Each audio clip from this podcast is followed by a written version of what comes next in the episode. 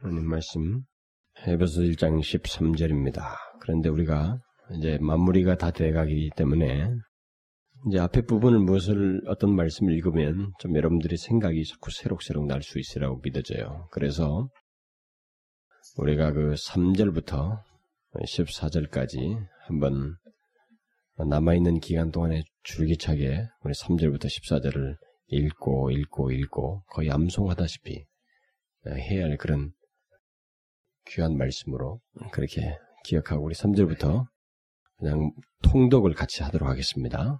뜻을 좀 여러분들 그동안 들었던 말씀들을 잘 생각해 보시면서 읽으면 좋겠어요. 다 같이 읽읍시다. 시작. 찬송하리로다 하나님 곧 우리 주 예수 그리스도의 아버지께서 그리스도 안에서 하늘에 속한 모든 신령한 복으로 우리에게 복 주시되 곧 창세전에 그리스도 안에서 우리를 택하사 우리로 사랑 안에서 그 앞에 거룩하고 흠이 없게 하시려고 그 기쁘신 뜻대로 우리를 예정하사 예수 그리스도로 말미암아 자기의 아들들이 되게 하셨으니 이는 그의 사랑하시는 자 안에서 우리에게 거저 주시는 바 그의 은혜의 영광을 찬미하게 하려는 것이라 우리가 그리스도 안에서 그의 은혜의 풍성함을 따라 그의 피로 말미암아 구속 곧 죄사함을 받았으니 이는 그가 모든 지혜와 총명으로 우리에게 넘치게 하사 그 뜻의 비밀을 우리에게 알리셨으니 곧 그 기쁘심을 따라 그리스도 안에서 때가 찬 경륜을 위하여 예정하신 것이니 하늘에 있는 것이나 땅에 있는 것이나 다 그리스도 안에서 통일되게 하려 하심이라. 모든 일을 그 마음의 원대로 역사하시는 자의 뜻을 따라 우리가 예정을 입어 그 안에서 기업이 되었으니 이는 그리스도 안에서 전부터 바라던 우리로 그의 영광의 찬송이 되게 하려 하심이라. 그 안에서 너희도 진리의 말씀 곧 너희의 구원의 복음을 듣고 그 안에서 또한 믿어 약속의 성령으로 인치심을 받았으니 이는 우리의 기업의 보증이 되사 그 얻으신 것을 구속하시고 그의 영광을 찬미하게 하려 하심이라.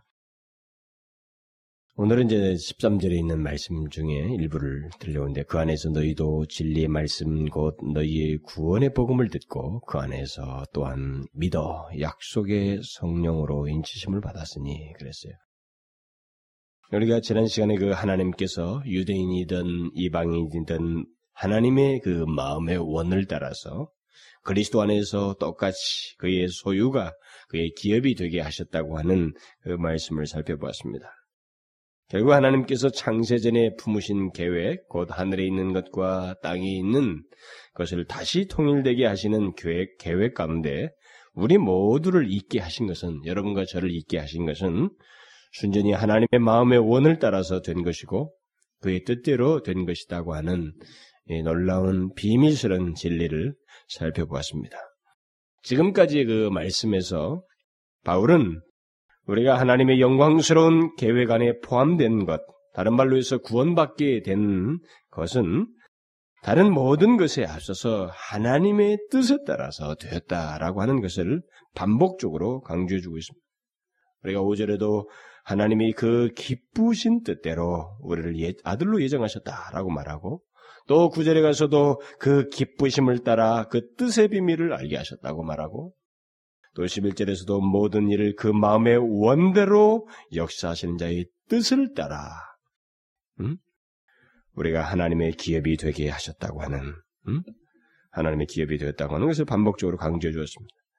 저는 이 하나님의 뜻, 곧 하나님께서 마음의 원하심을 따라서 나타내신 이 뜻을 생각하면서 지난 시간에 어, 제가 사실 너무 정리가 안 됐어요. 시간이 없어서 사실 정리가 안 돼서 그랬는데 제 마음은 막 거기서 어떤 밀려오는 감동이 있었지만 그 감동을 다 전달하지 못했어요. 물론 지금 그 생생함을 잊었다고 할 수가 있어요. 그러나 그것을 생각하게 하면서 정말 하나님의 마음의 원하심에 따라서 나타나신 그 뜻, 그것은 어, 우리에게 있어서 정말 영원한 신비이다. 음? 가장 우리 그리스도인에게서 가장 신비에 찬 내용이다. 그것은 점진적으로 이렇게 알아가면 알아갈수록 아, 하나님에 대한 그 경외심이 더 깊게 일어나고 주님에 대한 사랑이 더 일어나고 또 그에게 영광과 찬송을 돌리고 싶은 마음을 충분히 불러일으키게 한다고 하는 사실을 말씀을 드렸어요. 더욱이 이 땅에서 뿐만 아니라 전국적으로 우리가 하나님과 대면하여 서게 될 때, 그렇게 하나님과 영원히 함께 거하게 될 때, 하나님께서 나를 그 자리로 부르셨던, 그리고 그렇게 하기 위해서 그것을 장세전부터 그 마음에 원하셨다고 하는 이 신비스러운 하나님의 마음을 헤아리는 것은 정말 감격스럽기 그지없는 최고의 비밀, 정말 우리 모두를 흥분시키는 최고의 내용이 되지 않겠는가. 그래서 나는 장래의 어떤 천상의 어떤 것보다도 천국이 뭐 어떻고 영원한 세계가 어떻고 하여도 그 영원히 사는 것 사실 그거 그렇게 중요한 게 아니에요.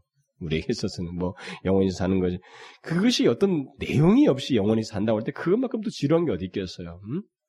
때로는 어떤 사람이 그래요. 최근엔 아, 일주일에 한 번 밥 먹는 방법 없을까? 참 그 사람 그도 난 사람이에요. 음? 제가 머리를 깎고 있는데 들어와가지고 그런 소리 하더라고요. 어떤 사람들은 오늘은 더 맛있는 걸 먹으려고 차를 타고 한 시간씩 가서 멋있는 데 가서 먹으려고 애를 쓰는데 그 사람은 아, 정말 일주일에 한 번만 먹고 살 수 없겠는가? 참 먹는 게 그렇게 귀찮다는 거죠. 정말 그런 사람들에게 있어서 영생이라고 하면은 어? 정말 이게 지루하게 짝이 없는 거죠.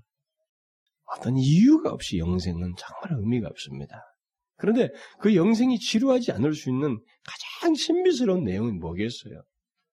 그 무궁무진하신 우리의 모든 것을 동원해도 헤아릴 수 없는 하나님 자신의 그 완전하심과 그 하나님 자신의 마음이에요.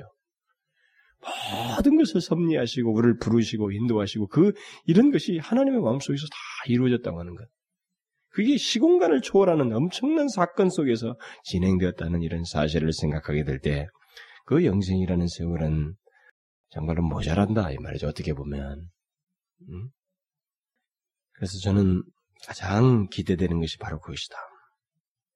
하나님의 다시 통일되게 하신 그 새로운 공동체가 우리 공동체에 우리가 포함된다는 것.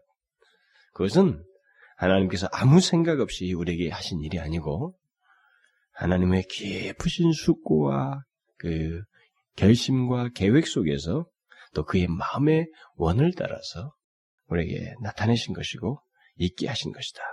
그러니까 우리가 그리스도인이 되는 이 되는 그 일차적이고 결정적인 요인은 우선은 하나님의 뜻, 그의 마음의 원이다. 우리가 그리스도인이 되고 구원받게 된 것의 가장 일차적인 원인은 더 거슬러 올라가면 하나님의 마음의 원이에요. 그의 뜻이며. 그것을 우리가 지금까지 반복적으로 여기서 말하고 있다는 사실을 아, 예배소서 지금 계속 깨닫고 있어요. 그런데 이제 오늘 본문에서 그것이 구체적으로 현실 속에서 어떻게 진행되느냐, 어떻게 나타나느냐라는 문제가 이제 언급되고 있습니다. 하나님의 뜻이 우리의 역사 속에서 내가 사는 삶의 현장 속에서 나라고 하는 사람이 어느 역사의 시점에 들어와서 결국 살고 있는 내에게 어떻게 현실적으로 이루어지는가? 응? 그것이 그 하나님 뜻이 어떻게 나에게 그 품으셨다고 하는 것, 나를 구원해 그, 그 공동체에 포함시키겠다고 하는 그 하나님의 신비한 베일이 구체적으로 이 현실 속에서 나와 관련해서 어떻게 이루어지는가 라는 문제를 오늘 본문에서 말을 해주고 있습니다. 그 안에서 너희도 진리의 말씀, 곧 너희의 구원의 복음을 듣고 그 안에서 또한 믿어 약속의 성령으로 인치심 받았다 그랬어요. 하나님의 뜻이 우리의 현실 속에서 나에게 어떤 과정을 통해서 있게 되는지에 대해서 이 바울은 여기서 아주 중요한 말씀을 하고 있습니다. 그는 13절부터 시작, 1장 아, 3절부터 시작한 이, 해서 오늘 본문 13절, 14절까지 이 문장을 진행하는 가운데서 이 끝부분에 와서 그 하나님의 처음, 처음 일, 전반부에서 말했던 하나님의 그 비밀한 창세전에 품으신 그 하나님의 뜻, 그 계획이 결국 이제 마지막에 우리에게 현실적으로 어떻게 나타나냐라는 문제를 말하기 위해서 꺼낸 첫 번째 말이 뭐냐면 진리의 말씀 이걸 얘기하고 있어요. 진리의 말씀 곧 구원의 복음을 들음으로써다 이렇게 말하고 있습니다. 우리는 하나님의 계획 그 신비한 뜻이 우리의 현실 속에 곧 나에게 드러나기까지는 사실 그 어떤 배경에 감추 있는 하나님의 비밀한 것을 사실 체험, 이게 뭡니까? 체감하지는 못하는 거죠. 실증적으로 우리가 그걸 경험적으로 알지를 못하는 거예요. 하나님이 어떤 A라는 사람을 향해서 창세전에 품으신 것이 이렇게 드러나기까지는 사실 우리로서는 막막한 얘기예요. 응? 정말 이 끝없는 베일에 찬 신비 중의 신비요 하나님의 아까도 말한 것처럼 최고의 비밀한 내용이 되는 겁니다. 그런데 그것이 결국 확인되는 장면이 뭐냐 말이죠. 그것이 어떻게 어느 마지막 순간에서 어떻게 우리에게 확인되느냐. 그 하나님의 계획이 어떻게 이 현실 속에서 드러나느냐. 이런 문제에서 누군가에게 나타나는 것은 결국 하나님의 말씀을 듣는 장면과 관련되어 있다는 겁니다. 예? 진리의 말씀 곧 구원의 복음을 듣는 것과 관련되어 있다. 이것이 역사적인 시점이에요. 예? 확인되는 장면이에요, 이게. 굉장히 중요한 진리입니다. 제가 사실상 이제 성부, 성령 하나님이 주로 여기서 살짝 언급돼요. 근데 성령 하나님은 성부 하나님과 성자 하나님을 각 파트로 나뉘어서 지금 말했던 것처럼 막 딱 선이 꺼지게 말하지 않고 그 안에서 이렇게 먼저 성령이 아닌 다른 분에 대한 얘기를 나오면서 성령 얘기가 13절, 14절에 나오기 때문에 다소 완곡하게 넘어오고 있지만 13절, 14절은 이제 성령 하나님에 대한 얘기입니다. 그런데 여기서 어 제가 그 각 3위를 말할 때마다 첫 구절은 제가 좀씩 길게 했어요. 한 세 번씩 했습니다. 그다음에 뒷구절은 좀 빠르게 가더라도. 그런데 여기서도 조금 길게 할 필요가 있어요. 물론 뭐 두 구절밖에 안 되니까 뒷구절도 아주 중요한 말이 있어서 그리고 굉장히 논쟁적이에요. 이 문제는 이 13절과 14절은 지금 오늘날 모든 세계 성, 교회가 성령론이 복음적인 진영이 성령론에서 다 나뉘고 있는 내용입니다. 특별히 로준스 목사님이 이 구절을 가지고 또 아주 강력하게 주장하는 바람에 또 한 번 이렇게 막, 그, 그 추종파와 추종치 않는 파가 팍 나뉘었어요. 저도 어떤 부분에서는 동의가 잘 안 돼요. 로전스 목사님의 이 해석에 대해서.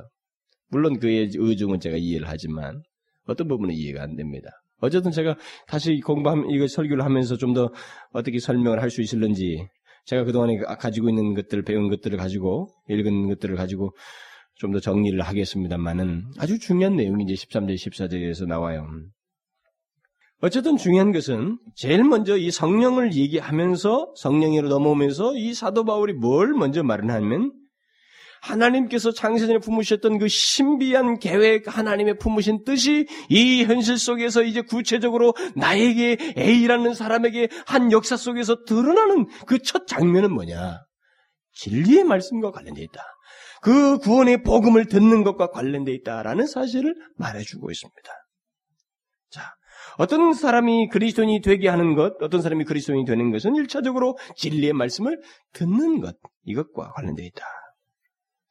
그러니까 누구든지 그리스도인이 되는 것은 진리의 말씀을 통해서이다라는 말을 먼저 우리가 생각해야 되겠습니다. 누구든지 하나님의 택하신 백성들조차도 하나님께서 상세전의 마음을 품으신 백성들조차도 하나님의 백성으로서 이제 이 세상 속에서 어느 시점에 어느 나이에 툭툭 제자리에 그리스도인으로 서는 그 자리는 바로 하나님 말씀이 진리의 말씀이 그에게 전달되는 시점과 관련되어 있다는 거죠. 하나님 말씀을 그러니까 결국 진리의 말씀이 일차적인 그에게 수단이 된다는 거죠. 이 다시 말하면 이제 현실 속에서 자기 삶의 영역 속에서 가장 첫 부딪힘이 된다 이 말입니다. 우리는 바울이 그 단순히 진리의 말씀이라고 말하지 않고 그것을 더욱 분명하게 규정하여서 구원의 복음이라고 말하고 있습니다. 무엇을 말하는 거예요? 진리의 말씀, 곧 구원의 복음. 진리의 말씀을 좀 더 명확하게 좀 규명하기 위해서, 좀 더 정확하게 설명하기 위해서 구원의 복음이다라는 말을 뒤에다 덧붙이고 있습니다. 이 말은 뭐예요? 그리스도인이 되는 것은 구원의 복음, 곧 예수 그리스도에 관한 굿뉴스, 좋은 소식, 기쁜 소식을 듣는 것과 관련되어 있다는 겁니다. 어떤 A라는 사람이 그리스도인이 되는 데는 예수 그리스도에 관한 기쁜 소식을 듣는 것과 밀접하게 관련되어 있다는 거죠. 특별히 진리의 말씀이지만 이건 굉장히 중요해요. 사도 바울이 이것을 특별히 여기서 지적한 것은 굉장히 중요합니다. 이 성경 전체에서 말이죠. 예배소서 3장, 1장 3절부터 24절만큼 응축된 말이죠. 초반부에 제가 얘기했지만 이 굉장한 진리, 이만한 진리가 없어요. 엄청난 진리예요. 다 정말 응축되어 있는데. 그러니까 누가 그리스도인이 되려면 그러니까 그가 정말 하나님께서 처음부터 예정하시고 마음에 두셨던 그 사람이 결국 밝혀지는 것은 그가 예수 그리스도가 누구이며 그가 나를 위해서 무엇을 행하셨는가를 들으면서 시작된다는 거예요. 들으면서 일어난다는 거죠. 진노의 자녀요 세상에 속이고 우상을 섬기고 과거의 세상 습관에 살아왔던 사람이 그 예수 그리스도에 관한 소식을 듣고 그가 누구이시며 나를 위해서 무엇을 행하셨는지를 들으면서 반응한단 말이죠. 거기서 그리스도인이 된다 이 말이죠. 그러니까 누구든지 예수 그리스도가 누구시고 그가 무엇을 행하셨는지를 알지 못하면 다시 말하면 하나님의 아들 예수 그리스도께서 인간의 몸을 입고 이 땅에 오셔서 행하신 그 구원의 역사를 구속의 사역을 알지 못하면 그리스도인이 될 수가 없다는 겁니다. 하나님께서 우리를 그리스도인 되게 하시는 방식은 바로 이 방식이라 이 말이죠. 진리의 말씀 곧 예수 그리스도에 관한 복음의 아니 구원의 복음을 듣게 하심으로서다. 여러분 기독교와 이단의 결정적인 차이가 뭐예요? 가장 결정적인 차이가 뭡니까? 바로 진리의 말씀이에요. 이 진리의 말씀. 곧 예수 그리스도에 관한 구원의 복음에서 이게 기독교이냐 이단이냐를 결정해 주는 겁니다. 그 외의 내용들은 이단과 교회 사이, 기독교 사이에 별 차이가 없어 보일 수 있어요. 음? 그래서 우리가 제가 여러분들 종종 말하지만 우리나라 옛날 사람들이 그 이단이라고 하는 것 사이비 원래 이제 사이비 종교하고 좀 이단하고 나뉘어요. 원래 정확하게 나누면. 근데 이단이라고 하는 것은 원래 교회에서 나온 거거든요. 교회에서 같이 열심히 하던 사람이 탁 나오는 거예요.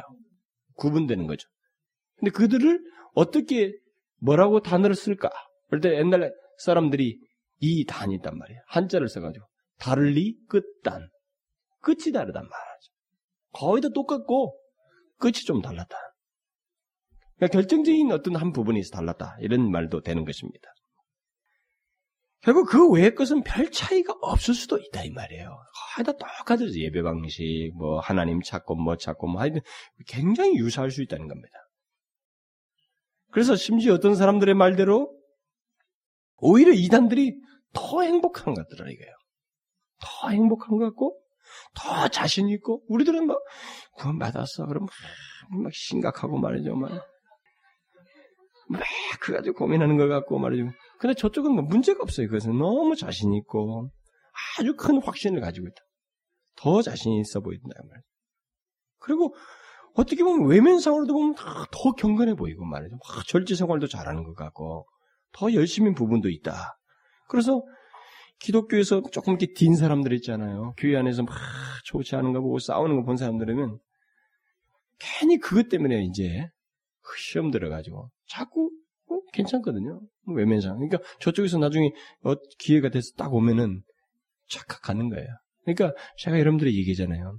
우리는 교회 안에서 하나님 때문에 불만족이 아닌 한 다른 것에 불만족은 여러분이 스스로 소화해야 돼요. 그 누가 할 수가 없어. 공동체 안에서 서로 해야 될 뿐만 아니라 개인이 소화해야 돼. 뭐 교회 안에서 친구와의 관계, 성도 사이 어떤 문제, 서로 사이에 삐진 거, 이건 각자가 극복하고 교회 안에서 공동체 극복돼야 돼요. 하나님 자신이 싫어하지, 자신을 싫어하지 않는 한, 그분과의 관계가 한 다른 것은 다 우리가 해. 이런 것 때문에 사사는 것 때문에 하나님 자체를 우리가 뒤로 하고 떠나는 이런 어리석음을 해서는 그것은 결국 사단의 밥밖에 안 되는 거예요. 아닙니다. 사람들이 그렇게 넘어가지만 좋아요. 어떤 면에서는 굉장히 흡사합니다. 정말 우리가 봐도 오히려 더 나은 것 같다고 하는 이런 말을 사람들이 할 때 나름대로 설득력까지 있어 보여요. 그러나 결정적으로 다릅니다. 그것은 바로 진리의 말씀에서 다릅니다. 그리스도인이 되는 것은 이단들이 말하는 어떤 심리적인 문제가 아니에요. 내가 뭐 확신하고 더 행복한 것 같고 어떤 뭐 자신 있어 보이는 그런 문제가 아닙니다. 기독교는 또 그리스도인이 되는 것은 진리와 관련되어 있어요. 진리 문제입니다.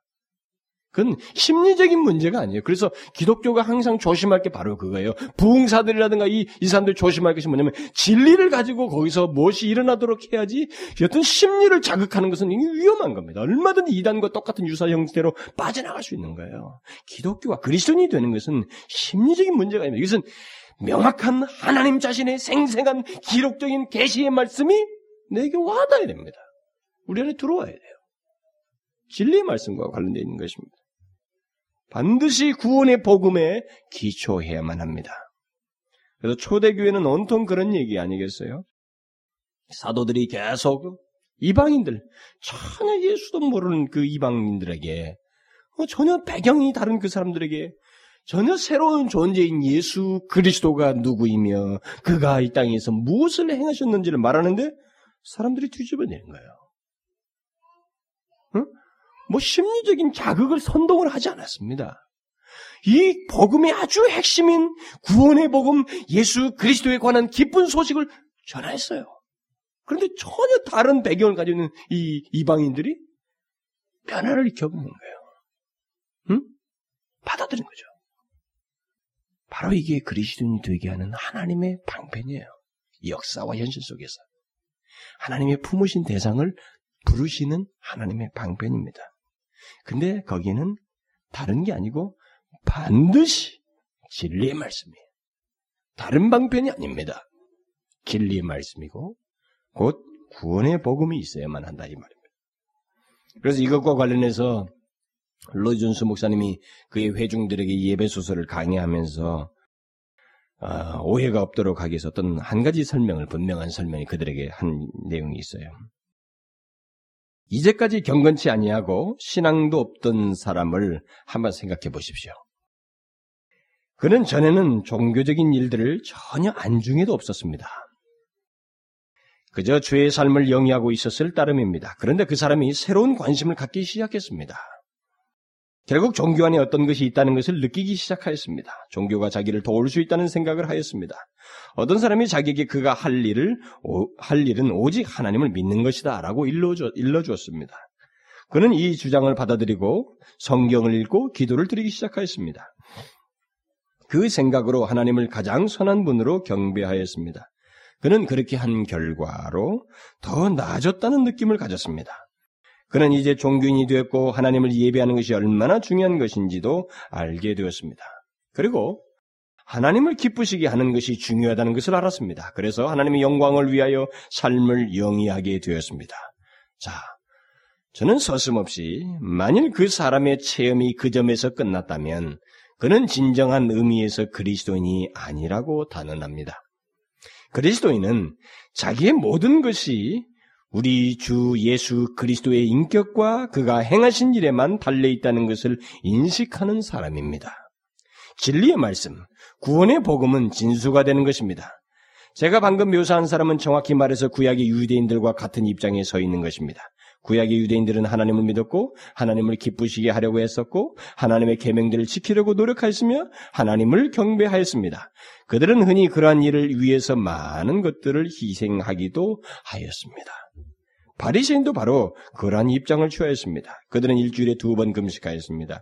그들의 소유를 갖는 사람들에게 주었습니다. 그들 나름의 방식대로 하나님을 예배하였고 하나님을 위하여 살았습니다. 그러나 그들은 그리스도인이 아니었습니다. 그들은 주 예수 그리스도를 크게 반대한 사람들이었습니다. 그리스도인이 아닌 사람들과 우리 그리스도인들을 구별하는 것은 우리가 전적으로 이 진리의 말씀, 우리 구원의 복음을 의지한다는 점입니다. 실제로 지금까지의 구원의 역사는 이 구원의 복음이 전해지는 곳에서 이 바로 예수 그리스도에 관한 이 구원의 복음이 전해지는 곳에서 일어났어요. 정말 신기하게 일어났습니다. 도저히 있을 것 같지 않은 일이 일어나면서 막 세계를 뒤집은 거예요. 뭐, 안 믿으면 죽여. 이렇게 해서 된 게 아닙니다. 뭐, 협박하고, 뭐, 이렇게 된 게 아니에요. 막 심리적으로 막, 무슨 뭐, 뭐, 사이코직, 이렇게, 뭐, 최면 결고 이러지 않았어요. 그러기 때문에, 우리 한국 교회가 얼마나 뒤숭숭한 역사를 그동안 교회에서 짧은 기도 가졌냐면 정말 말로 알 수가 없는 거예요. 앞 사람들 막 은혜 받을 사람 불러놓고 체면을 걸어서 막 넘어뜨린 거 있잖아요. 그런 것을 하지 않았습니다. 전혀 그런 역사가 성경에 없었어요. 그런데 우리가 지금 교회 역사에서 말이죠. 계속 그런 것을 가지고 복음을 전하겠다고 하고 무슨 하나님의 은혜를 알게 하겠다고 그러고 이런 있을 수 없는 짓을 많이 했습니다. 그러니까 사람들 시각을 가지고 예수를 믿게 하겠다는 거예요. 절대 시각으로 하지 않았습니다. 기적이 있어도 그것은 어디까지나 믿는 것의 결과였어요. 네가 믿느냐? 그것의 결과였어요. 믿게 하기 위한 어떤 방법은 아니었습니다. 모든 곳에마다 구원의 역사 속에는 예수 그리스도 그가 어떤 무엇을 하셨는지 그가 누구인지 바로 그 구원의 메시지를 전하는데 전혀 다른 배경인 사람들이 그것 때문에 막 하나님 앞에 돌아오는 거예요. 참회를 하게 되고 막 뒤집어지는 것입니다. 오늘 본문이 바로 그겁니다. 하나님께서 창세전에 품으셨던 그 아주 정말 비밀한 그 계획이 이 땅에서 이루어지는데 아주 심플한 수단을 통한다는 거죠. 이 구원의 복음을 듣는 이 작업을 통해서 그것이 전해지는 과정을 통해서 예수를 믿게 된다. 그리스도인이 되게 한다라는 겁니다. 그게 기독교의 역사예요. 지금도 이것은 마찬가지예요. 진리의 말씀이 전해지지 아니하면 진정한 구원의 역사가 일어나지 않습니다. 그러니까 우리는 자, 제가 오늘 아침에도 그러고 종종 그러지만 우리는 항상 눈에 시각적인 것에 거의 이렇게 꼼짝 못합니다. 봐라 증거가 있지 않는가. 눈에 보이는 이것 때문에 그게 진정성 어떤 기준자인지 이것을 자꾸 안 해요. 물론 성경에는 열매로 나무를 한다. 분명히 그것이 있어요. 근데 이 열매가 진짜 열매냐라는 걸 생각 안 하는 거예요. 여러분이 그 성경을 나중에 보시면 응? 신명기 같은 그 성경에 보면 하나님이 그 이스라엘 백성들이 가나안 땅으로 딱 들어가기 전에 한 가지 딱 진술을 하나 가르쳐 줘요. 야, 너희 중에 말이야 선지자나 꿈꾸는 자가 일어나서 이적과 기사를 내게 보이고 내게 말하기를 네가 본래 알지 못하던 다른 신들을 우리가 쫓아 섬기자 하며 이적과 기사를 기사가 그 사람들의 말대로 이루어진다 할지라도 응? 있을 거라는 거예요 주님은 이루어진다 할지라도 너는 그 선지자나 꿈꾸는 자의 말을 청종하지 말라 이는 너희 하나님 여호와께서 너희가 마음을 다하고 성품을 다하여 너희 하나님 여호와를 사모하는 여부를 알려하사 너희를 시험하십니다. 여러분 그리스도인에게 있어서는 엄격한 의미에서 예수를 믿는 사람에게 있어서 온갖 사이비 종교와 이 막 그 사단이 역사하는 무슨 기적이라든가 이런 표적이 있잖아요. 이런 것들은 결국 우리를 이렇게 시험하는 거예요. 다시 말하면 더 이렇게 용기를 붙게 하고 우리를 더 겸비케 하게 하는 모든 자료예요. 근데 이것이 없는 사람들은 진리에 서 있지 못한 사람은 그것 때문에 넘어진다는 거예요. 그쪽으로 간다는 거죠. 반드시 지금도 진리의 말씀이 전해지는 가운데서만 어떤 이적에 의해서나 이런 것에 의해서가 아니라 진리의 말씀을 통해서 역사가 일어나는 거예요. 그게 정상이에요. 그러니까 막 대중 집에서 막 선동적인 거 있잖아요. 그건 정말 안 됩니다. 저는 제가 언젠가도 수요일에도 그랬잖아요. 제가 목사의 동기, 아, 제가 우리 리더 모임에 가서 그랬군요. 목사의 동기라고 하는 제목의 글을 쓰고 싶다 그랬어요. 굉장히 중요한 내용입니다. 네? 목사의 동기라고 하는 것은. 복음을 가지고 얼마든지 선동할 수 있어요. 왜냐하면 실제적인 내용이 있거든요. 능력이 있다고요. 응? 나는요, 이번, 이번 JMS가 이번 고소당했더군요. 무슨 누가 또 고소를 했는데, 증인들이에요. 일본의 어, 여자 하나, 우리 한국의 여자 세 명이 다 그 사람한테 당했던 사람들이 20대 사람들이 한꺼번에 네 명이 합동으로 고소를 했어요. JMS를 당했다고.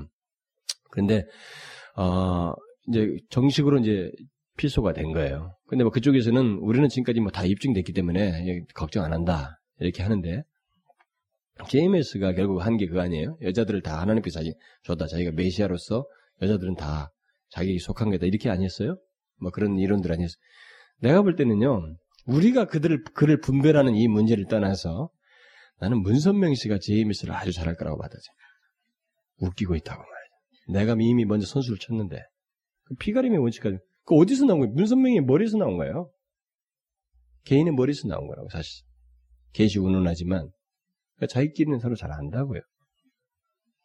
근데 제가 이 얘기를 왜 하냐면 우리 개신교 안에서도 이런 문제가 있을 수 있어요.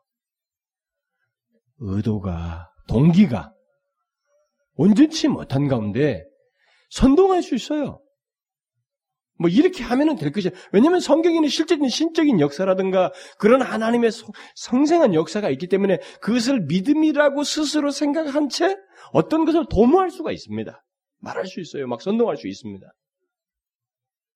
그런데 절대 다른 건 안 됩니다. 하나님의 구원의 역사는 진리의 말씀이에요. 그거 외에 다른 동기에 하나님 말씀을 의존하고 이 말씀을 전하는 가운데서 나의 도구일 뿐 실제로 하나님께서 하실 수 있으리라고 는 여기에 철저하게 의존되지 아니하고 내가 거기에서 어떤 나쁜 동기를 가지고 뭐 자기는 나쁜 동기를 생각 않겠지만 이렇게 일종의 자기에서 나온 선동적인 태도로 복음을 전하고 어떤 가시적인 것을 통해서 역사가 일어날 것이라고 생각하고 그것을 조장하는 것은 성경을 빗나갔어요. 잘못하고 있는 거예요. 성경은 분명히 말합니다. 그리스도인이 되는 것. 하나님의 그 영광스러운 계획 속에 포함된 사람이 주의 새로운 공동체에 들어오는 이 관문은 다른 수단, 인간적인 수단이 아니라는 걸 철저하게 하나님 자신의 진리의 말씀, 바로 예수 그리스도에 관한 복음의 말씀을 통해서, 복음의 소식을 통해서 있게 된다, 이 말이에요. 이걸 우리는 정확하게 알아야 됩니다. 진짜 하나님을 믿어야 돼요. 진실로 하나님이 그렇게 하시는 것에 대해서 분명히 알고 있어야 됩니다. 다른 수단이 없어요. 그러니까 앞에서 무슨 막 선동적이고 무슨 뭐 그 저기 뭡니까 옛날에 토론토 블레싱도 비슷한 거 아니었어요? 그거 다 거짓이에요. 착각하고 있는 거예요. 진리의 말씀입니다. 여러분들이 이런 말씀을 또 전하다 보면 아 하나님께서 어차피 예정하셨으니까 응? 그러면 우리가 뭐 전도할 필요가 없겠네. 그거 아니에요. 뭐 뒤에 가서 좀 말할 기회가 있으면 또 말하겠습니다만 하나님께서 선택하시고 예정하셨으니 복음 전도가 필요 없다 이게 아니라 하나님은 진리의 말씀을 전하는 방식을 통해서 구원하시겠다고 하는 이것까지 그의 계획 속에 포함시켰어요. 이걸 알아야 돼요. 인간이 무슨 뭐, 다 무슨 영음 듣고 알아서 오는 거 아니에요. 하나님께서 이 방법을 택하신 거예요. 우리가 누군가에게 복음을 전해야 돼요. 예수에 관한 진리의 말씀, 곧 구원의 복음을 누군가 듣지 못하면 안 되는 겁니다. 바로 이것을 통해서 그리스도인이 되는 거예요. 어쨌든 그리스도인이라면 그는 구원의 복음을 들은 사람이고 그것을 가지고 있는 사람입니다.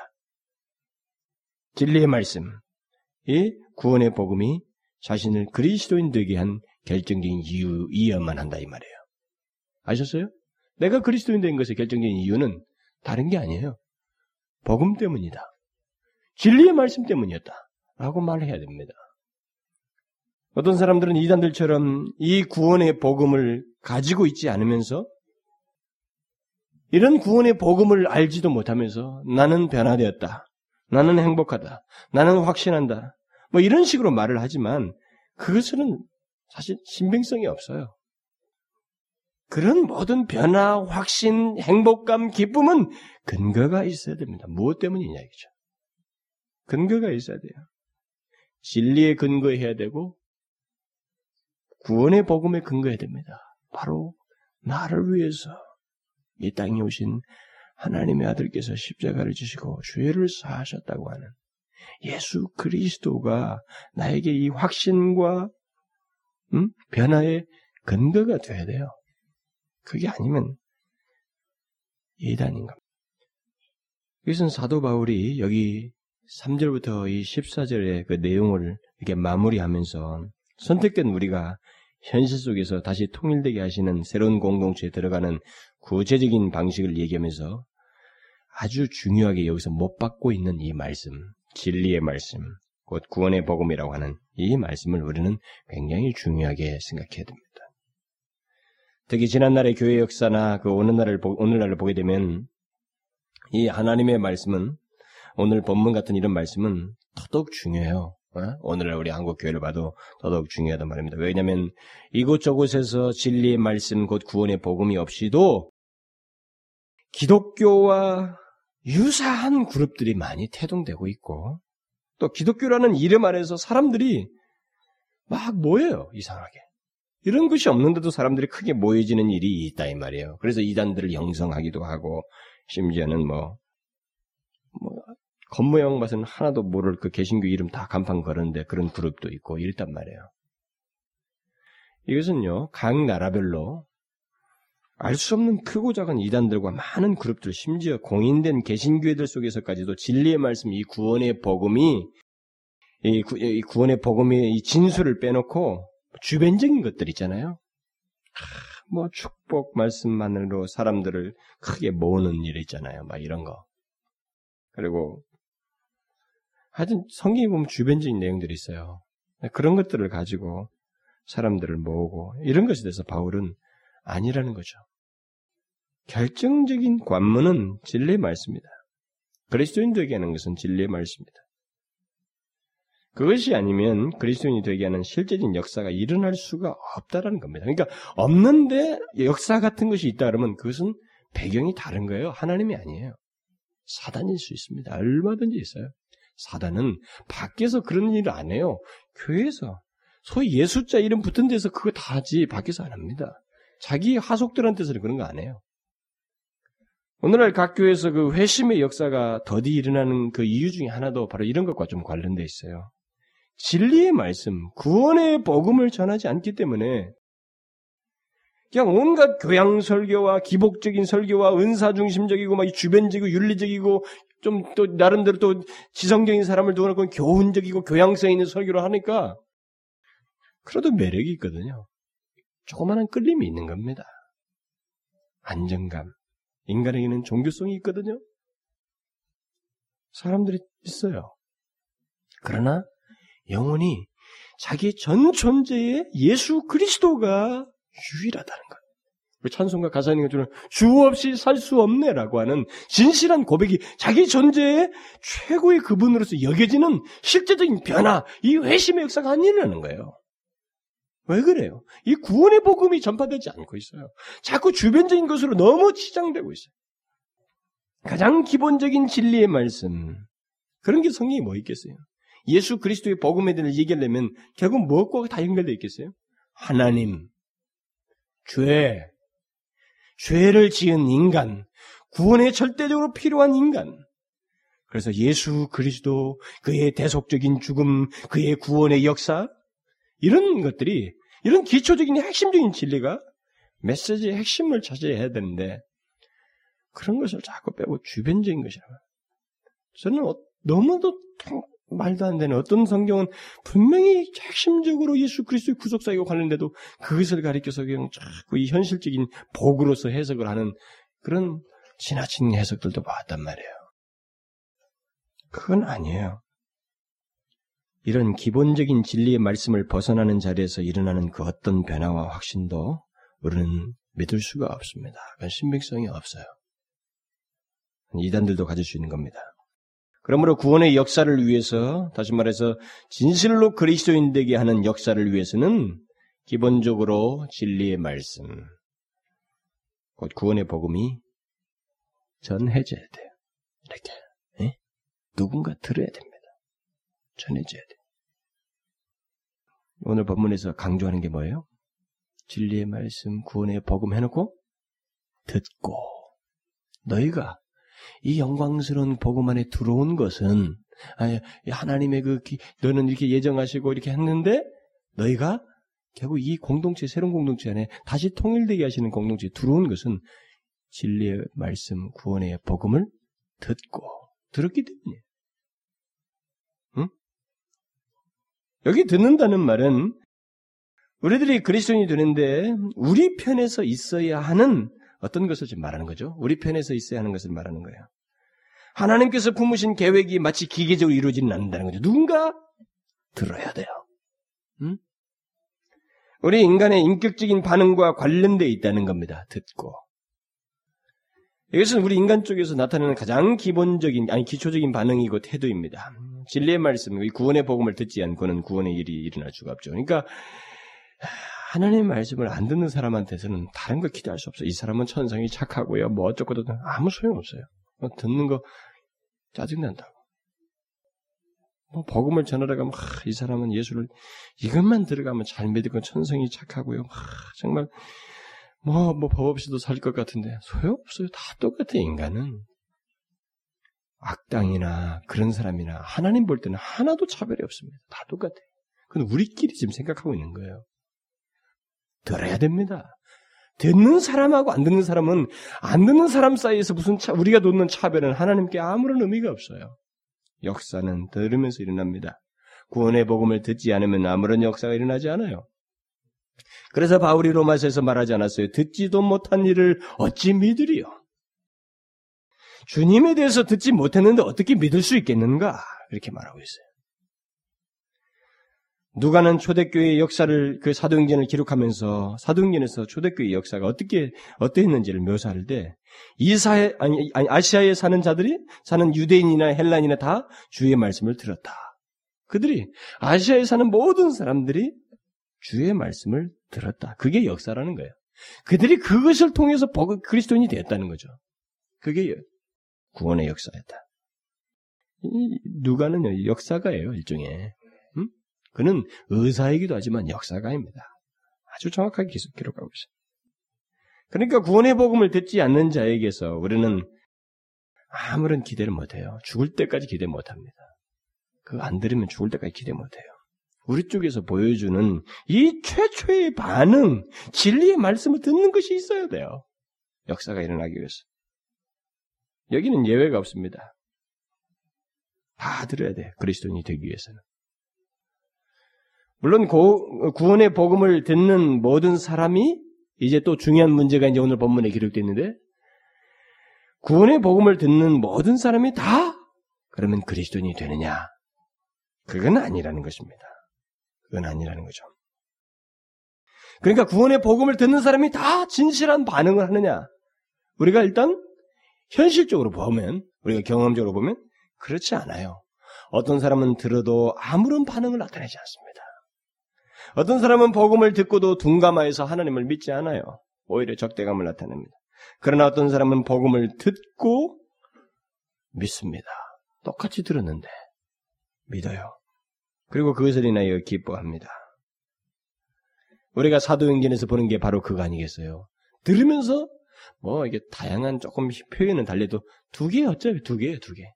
듣고 믿는 사람과 듣고 믿지 않은 사람의 두 개의 반응이 사도 행전에 쭉 묘사되어 있는 겁니다. 그리스도인이 되기 위해서는 지금까지 제가 말한 대로 구원의 복음을 듣는 문제가 우선적으로 있어야 됩니다. 그러나 교회 역사를 보게 되면 사람들이 복음을 듣는 것만으로 그리스도인이 되는 것은 아니었다는 것을 분명히 보여주고 있습니다. 결국 뭐예요? 듣는 것 배경에 듣는 것 이후에 어떠한 것이 있었다 이 말입니다. 그 뒤에 무엇인가 또 있었단 말이죠. 뭡니까? 믿는 일이 있어야 돼요. 듣고 뭐라고 그랬어요? 너희가 진리 말씀 곧 구원의 복음을 듣고 그 안에서 또한 믿어. 듣고 믿어야 됩니다.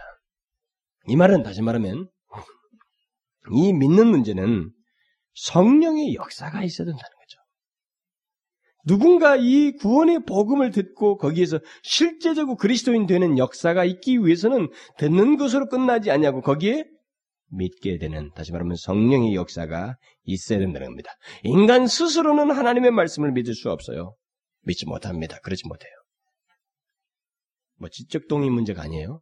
믿지를 못합니다. 우리가 하나님의 그 복음을 믿게 되는 것은 그 말씀들을 우리에게 믿도록 역사하시고 적용하시는 하나님이 계셔요. 오늘 본문부터 나오는 바로 성령님이 계십니다. 바울이 데살로니가 사람들에게 편지를 하면서 이것을 분명히 밝힙니다. 우리 복음이 말로만 너에게 이른 것이 아니라 오직 능력과 성령, 성령과 큰 확신으로 된 것이니 그랬어요. 바울은 복음이 데살로니가 사람들에게 이른 것, 다시 말하면 그들에게 전해져서 믿게 된 것은 단순히 말이 아니고 성령으로 된 것이다. 이렇게 말했어요. 구원의 복음이 우리에게 확신으로 임하는 것은 이런 배경에서 하나님, 성령 하나님의 실제적인 역사가 없으면 안 된다는 거죠. 고린도 교회에 보내는 편지에서도 바울은 사람들이 예수 그리스도를 십자가에 못 박은 것을 그들이 그가 누군지를 알지 못하기 때문에 못 박았다는 거죠. 그러면서 그들과 반대로 고린도 교회 성도들은 주님이 누구인지를 믿게 된 것을 말하면서 그것은 성령님이 있었다. 응? 성령님께서 그들로 하여금 알게 하셨기 때문이다. 라는 말을 해요. 오직 하나님이 성령으로 이것을 우리에게 보이셨으니 성령은 모든 것 하나님의 깊은 것이라도 통달하시느니라. 또 우리가 하나님께 온 영을 받았으니 이는 하나님께서 우리에게 은혜로 주신 것들을 알게 하려 하심이라. 또 성령이 아니고는 예수를 주라 시인할 자가 없느니라. 참 놀라운 얘기예요. 성령이 아니고는 예수를 주라 시인할 자가 없느니라. 여러분들은 아, 나는 주라 시인합니다. 예수는 주입니다. 이 말이 아니에요. 1세기의 그 문맥에서 얘기하는 겁니다. 불신 세상 속에서, 이방 풍토 속에서, 예수를 전혀 모르는 나름대로 자기 신, 어떤 신을 두고 섬겨왔던 그들이 전혀 다른 분이신 그 예수, 유대 땅에서 목수의 아들로 태어났다고 하는 바로 그분이 나의 주입니다. 생명도 그분의 것이고, 삶도 그분의 것이고, 나의 모든 걸음도 그분의 것입니다. 소유도 그분의 것입니다. 라고 시인하는 것은, 그럴 수 있는 일이 있게 되는 것은 인간 스스로 하는 게 아니다. 성령이 있어야 됩니다. 성령이 아니고는 그렇게 하지 못한다. 그런 얘기예요. 무슨 말인지 알겠죠? 입으로 시인하는 문제가 아니에요. 우리 인간은 성령이 아니면 복음을 믿을 수가 없습니다. 왜 그렇겠어요? 죄 때문에. 우리는 죄 때문에 안 되는 거예요. 우리는 스스로 복음을 믿고 그리스도인이 되는 그런 성질을 갖고 있지 않아요, 본성을. 우리가 믿는 복음은 성령께서 역사하시기 때문에 가능하게 된 겁니다. 빌립보의 최초의 그리스도인이 루디아 아닙니까? 이 루디아는 사실상 유럽의 최초의 성도입니다. 최초의 그리스도인이죠. 그런데 그가 어떻게 복음을 받아들였어요? 바울이 전한 복음을? 주께서 그 마음을 열어 바울의 말을 청종케 하신지라. 하나님의 말씀 곧 구원의 복음을 들을 때 마음이 열렸어요. 근데 하나님께서 여셨어요. 그러므로 말이죠. 우리가 하나님의 복음을 들을 때 마음이 열려서 그것을 내가 듣고 믿게 된다고 하는 거 있잖아요. 우리가 이것은 내가 스스로 한 게 아니에요. 근데 우리가 그럴 능력이 없어요. 우리에게는. 여러분이 밖에 나가서 예수 안 믿는 사람을 한번 실험해 보면 알아요. 아무도 안 됩니다. 그거. 그것은 신적인 역사예요. 다시 말하면 성령의 역사입니다. 그래서 바울이 고린도서에서 그런 것과 관해서 쭉 말한 것이 있잖아요. 육에 속한 사람은 하나님의 성령의 일을 받지 못한다. 받지 아니하냐니 저에게는 미련한 보임이요. 실제로 그렇잖아요. 오늘 육에 속한 사람들이 밖에 있는 사람, 예수 모르는 사람들이 십자가나 뭐 구원 얘기하고 예수 그리스도 얼마나 미련하게 봅니까? 안 돼요. 깨닫지도 못하나니 이런 일은 영적으로라야 분변함이니라. 성령이 아니고는 분변이 불가능하다는 겁니다. 성령의 역사가 아니면 우리 인간은 하나님의 것을 도저히 깨달을 수가 없고 복음을 받아들일 수가 없다는 겁니다. 내가 진리의 말씀을 믿고 현재 그리스도인으로 서게 된 거 있잖아요. 이거? 응? 최종적으로 진리의 말씀을 믿도록 우리의 마음을 여신 성령의 역사가 있기 때문에 이렇게 된 거예요. 그거 없이는 우리가 현재 자리에 있지 못합니다. 그러므로 여러분, 지금까지 바울이 예배소서 1장에서 쭉 언급한 것들을 한번 제가 오늘 읽어보 전체 다 읽었잖아요. 그걸 한번 생각해 보십시오. 하나님께서 장세전에 부으신 그 뜻의 비밀, 곧 구원의 계획을 어떻게 구체화시키고 왔는지 한번 쫙 나를 통해서 거슬러 올라가 보세요. 이렇게 사도 바울의 심정이 싹 우리 한테 들어온다고요. 응? 그가 이런 말을 하기 전에 어떤 내용을 말하기 전에 그냥 벌써 자기 자신부터가 그냥 감격스러워서 찬송하리로다. 이렇게 말한 이유를 알게 되는 거예요. 자, 현재 내가 이 현실 속에서 예, 내가 있어서 복음을 듣고 들었는데 어떤 자에게는 그것이 도무지 믿어지지 않는데 나는 믿었어요. 그리스도를 믿었어요. 이런 역사가 있게 된 것. 이 시점에 오기까지 그러면 결국 성령님은 현재 역사란 말이에요. 우리에게 적용하시는 역사니까 현재 역사인데 이것이 있기까지 하나님이 계획하시고 예수 그리스도를 보내시고 이 시기에 우리를 있게 하시고 또 그것도 내가 복음을 받아들일 시점을 정하셔서 그때 나에게 듣게 하시고 그것이 아니면 도무지 받아들이지 않을 우리를 주께서 판단하셔서 마음을 여셔서 그 복음을 믿게 하시고 그리스도인 되게 하신 것. 이 모든 것은요 미스테리예요. 신비입니다. 이 엄청난 신비예요. 제가 계속 얘기하는 게 제가 아마 신비란 말을 수없이 썼을 거예요. 이 설교하면서. 신비 중에 신비예요. 자, 거슬러 이게 모든 게 하나님의 다 품으신 계획 아래서 진행되신 거예요. 진행된 거예요. 한 사람이 복음을 받아들인 것, 그래서 그리스도인 되는 것은 우리의 능력이 아닙니다. 성령의 역사예요. 성령의 역사. 여러분과 저는 다 다릅니다. 기질도 다르고 각각 달라요. 똑같은 사람 하나도 없어요. 쌍둥이도 다 다릅니다. 다 달라요. 우리 경화자매 쌍둥이는 목소리도 다르더라. 같은 날 태어났는데도 목소리도 다르고. 근데 그게 문제가 성격이 다르다. 다. 우리는 얼굴 보고 완전히 속지만은 다 달라요. 경화 누구지? 우리 자영이가 여기 쌍둥이 언니한테 경환이라고 갔다고. 경환인 줄 알고 저기서 만났는데 경환이하고 달려갔는데 저쪽에서 몇 기죠? 그랬단 말이에요. 자기를 모르는 사람이 자기는 다가오니 엄마 신입생인가 보다 우리 교회에 그래서 기수가 몇 기냐 완전히 다르죠. 겉모양은 똑같은데 달라요. 그런데 이렇게 다 다른 사람이 하나님께서 다 다른 시기에 다 다른 환경 속에서 부르는 거예요. 그런데 복음을 들어요 그 사람이. 그리고 그걸 믿어. 응? 이거 어떻게 설명할 수 있어요, 여러분? 그러니까 여러분도 이걸 대조가 안 되면은 못 믿는 사람을 한번 생각해 보면 돼요. 슈그라고 전해도 못 믿는 거예요. 귀다 대고 그냥 계속 말하고 막 통사정하고 막 뭔가 사줘가면서 해도 안 들어가는 거예요. 그런데 들어간단 말이에요. 그게 믿어요. 그래서 주님을 믿는 것이 기쁨이 돼요. 이게 바로 하나님이 품으셨던 최종적으로 우리 가운데서 현실 속에서 펼쳐서 이루시는 하나님의 계획이고 하나님의 방식이에요. 그런데 여기에 바로 성령님이 역사하시는 겁니다. 성령님이 개입하셔요. 그 바로 삼위의 삼위이신 성령님이 역사하시는 거예요. 예수 그리스도께서 역사 속에서 죽으셨던 그 십자가의 죽음이 나에게 직접 관련된다고 하는 사실을 생생하게 적용시켜 주는 거예요. 그 복음, 예수 그리스도가 누구인지, 그가 행한 일이 무엇인지를 도무지 나는 배경도 다르고 역사도 다른 이 얘기여서 믿을 수 없는 것 같은데 나에게 적용시켜요, 개인적으로. 나 개인에게. 믿도록 하신 겁니다. 신비죠. 이게 하나님의 계획 속에 있었다는 사실입니다. 이게 하나님의 마음 속에 있었다는 사실이에요.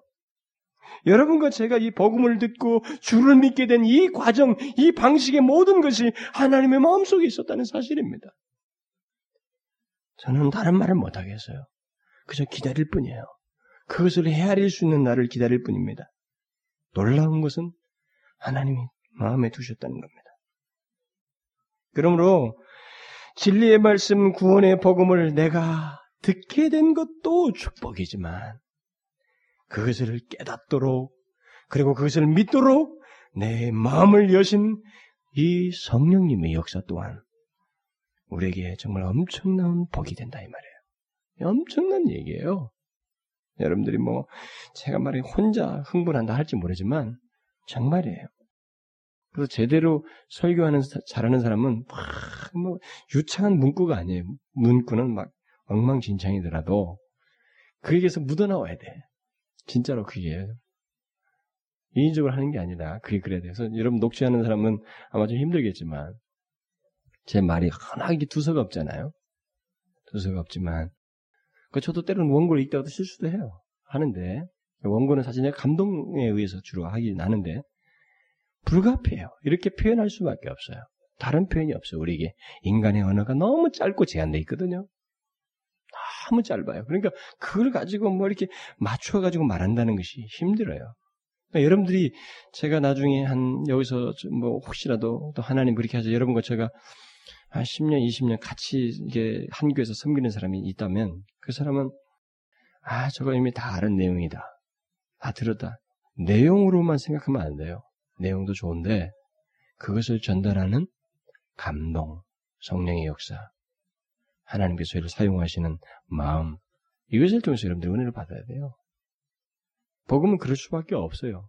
복음이 가지고 있는 성격과 생명력이 그렇게밖에 안 돼요. 내용으로 내용은 예수 그리스도 우리에서 죽으셨다. 그거 하나잖아요. 말로 표현하자면. 그 죄를 사하셨다. 그 똑같은 얘기예요. 예수께서 먼저들이 와셨다.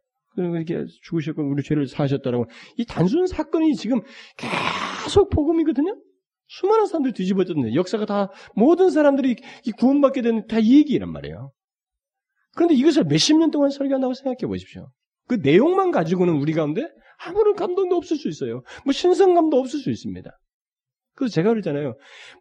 목사도 그것을 갖다가 새롭게 여기지 못하는 목사도 문제이지만 그런 설교를 많이 들었다고 해서 아는 것처럼 아무런 감동이 없는 성도도 문제가 있는 거예요. 들으면 들을수록 나에게 새롭고 은혜가 되고 감격스러운 것이 예수 그리스도의 죽으심이에요. 나를 위해서 지신 십자가라고. 그래야만 하는 겁니다. 그래서 다른 게 없어요.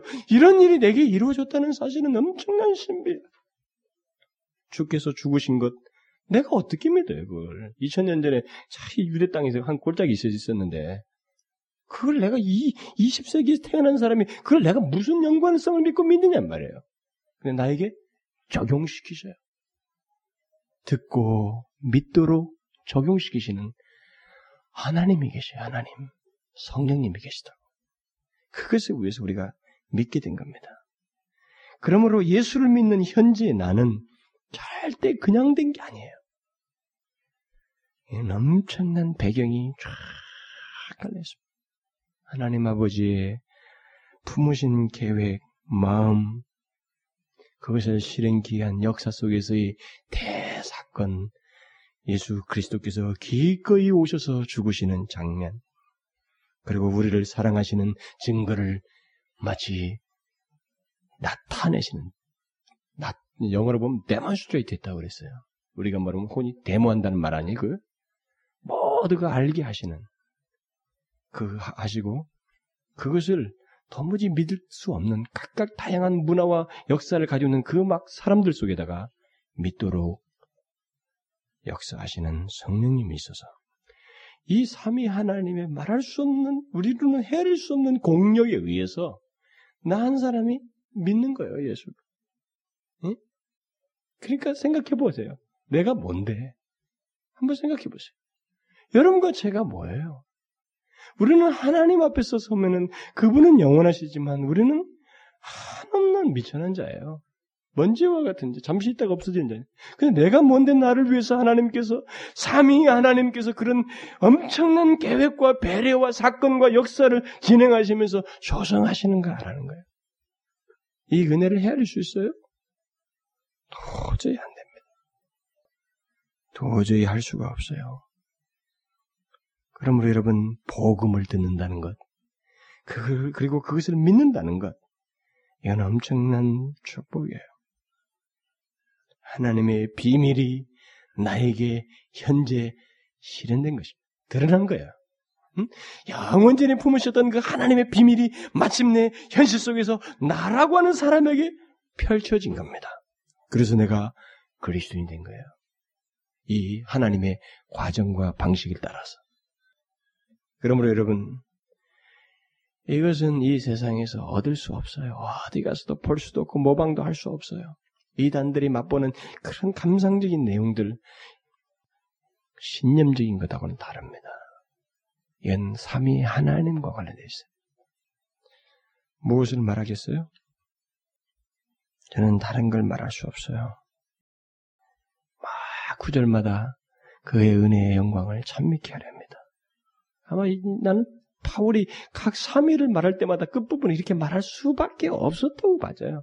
그가. 응? 아, 성부 하나님은 말하고 나서 그의 은혜의 영광을 찬미케 성자 하나님은 말하고 나서 그의 은혜의 영광을 찬미케 또이 성령 하나님 말하고 마지막에도 그의 영광을 찬미케 하려 합니다. 그렇게밖에 말을 못하는 거예요. 그래서 우리는 그것을 위해서 딱 구별됐어요. 주의 은혜의 영광을 찬미케 하기 위해서 주님께 영광 돌리기 위해서 딱 구별돼 버렸어요. 그런 사람이에요, 우리는. 이제는 다른 길이 없는 사람들이에요, 우리는. 그의 은혜의 영광을 찬미하고 그것을 기뻐하고 주님 주신 은혜를 이 땅에서뿐만 아니라 영원토록 누리는 것. 그게 우리예요. 그러므로 여러분 주님을 찬송하고 영화롭게 하는 삶을 사는 거 잊지 마십시오. 거룩하게 구별하셔서 그것을 위해서 우리를 구별하시고 이 땅에 있게 하신 겁니다. 기도합시다. 하나님 아버지, 하나님 아버지께 우리가 무엇을 말할 수 있겠습니까? 주님, 저희들은 그저 받은 것밖에 없고, 주의 한량 없이 베푸시는 은혜를 입은 것밖에 없습니다. 하나님 모든 시간, 모든 과정, 모든 역사가 우리로서는 헤아릴 수 없이 하나님의 마음 안에서 이루어졌지만, 우리로서는 그것이 머리로 계산이 되지 않기 때문에 다소 의심도 하고 여러 가지 복잡한 생각들을 하지만 영원하신 하나님 앞에서는 하나님께는 아무런 문제도 되지 않은 가장 쉽고도 또 하나님께서 기꺼이 원하셨던 방식 그것을 따라 우리를 부르시고 마침내 현재 주의 복음을 듣고 주의 자녀로서 살게 하시는 이 은혜를 인하여 감사를 드립니다.